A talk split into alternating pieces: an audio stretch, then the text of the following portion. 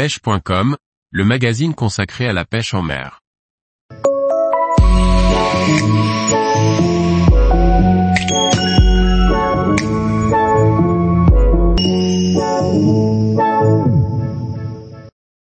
Conseil pour la pêche de la truite au minnow coulant en rivière. Par Laurent Duclos. Pêcher la truite au leurre en rivière et notamment au minnow coulant est une technique efficace.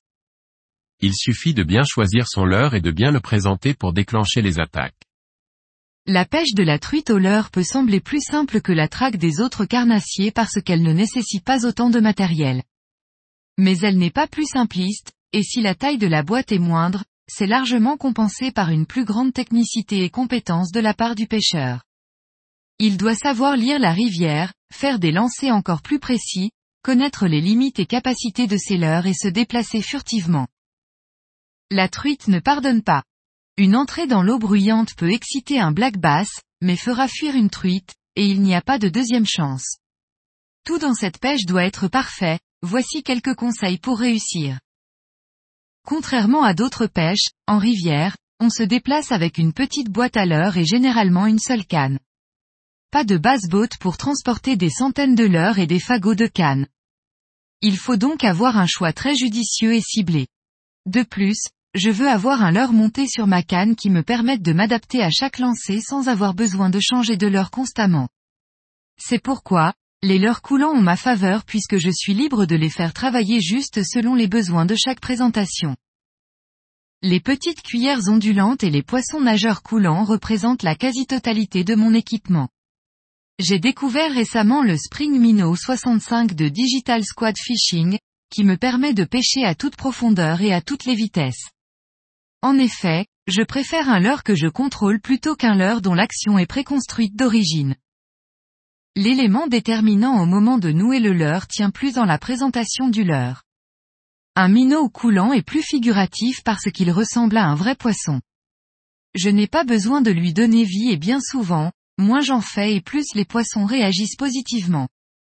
En tant que pêcheur, nous avons bien souvent tendance à en faire trop, le leurre est présent, c'est bien suffisant. Beaucoup de pêcheurs ont un avis bien tranché sur la question, et défendent qu'on doit toujours pêcher vers l'amont. En effet, les truites ont la tête tournée vers l'amont, et c'est en effet la présentation la plus logique. Le pêcheur se tient dans l'angle mort de la truite, et le leurre est présenté avec le courant. C'est là que j'utilise typiquement un Spring Minnow 65, que je vais pouvoir laisser couler rapidement pour arriver proche du fond. Attention à bien surveiller le leurre, ou à défaut garder un œil sur le fils, car une attaque à la descente en rolling du leurre est bien fréquente.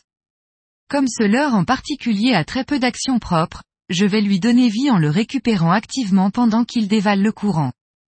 Et au risque de me répéter, il faut bien souvent en faire le moins possible. Certains ruisseaux ont un courant trop vif, mais surtout des caches creuses, soit des bordures, soit des amas de branches qui ne peuvent pas être prospectés depuis l'aval.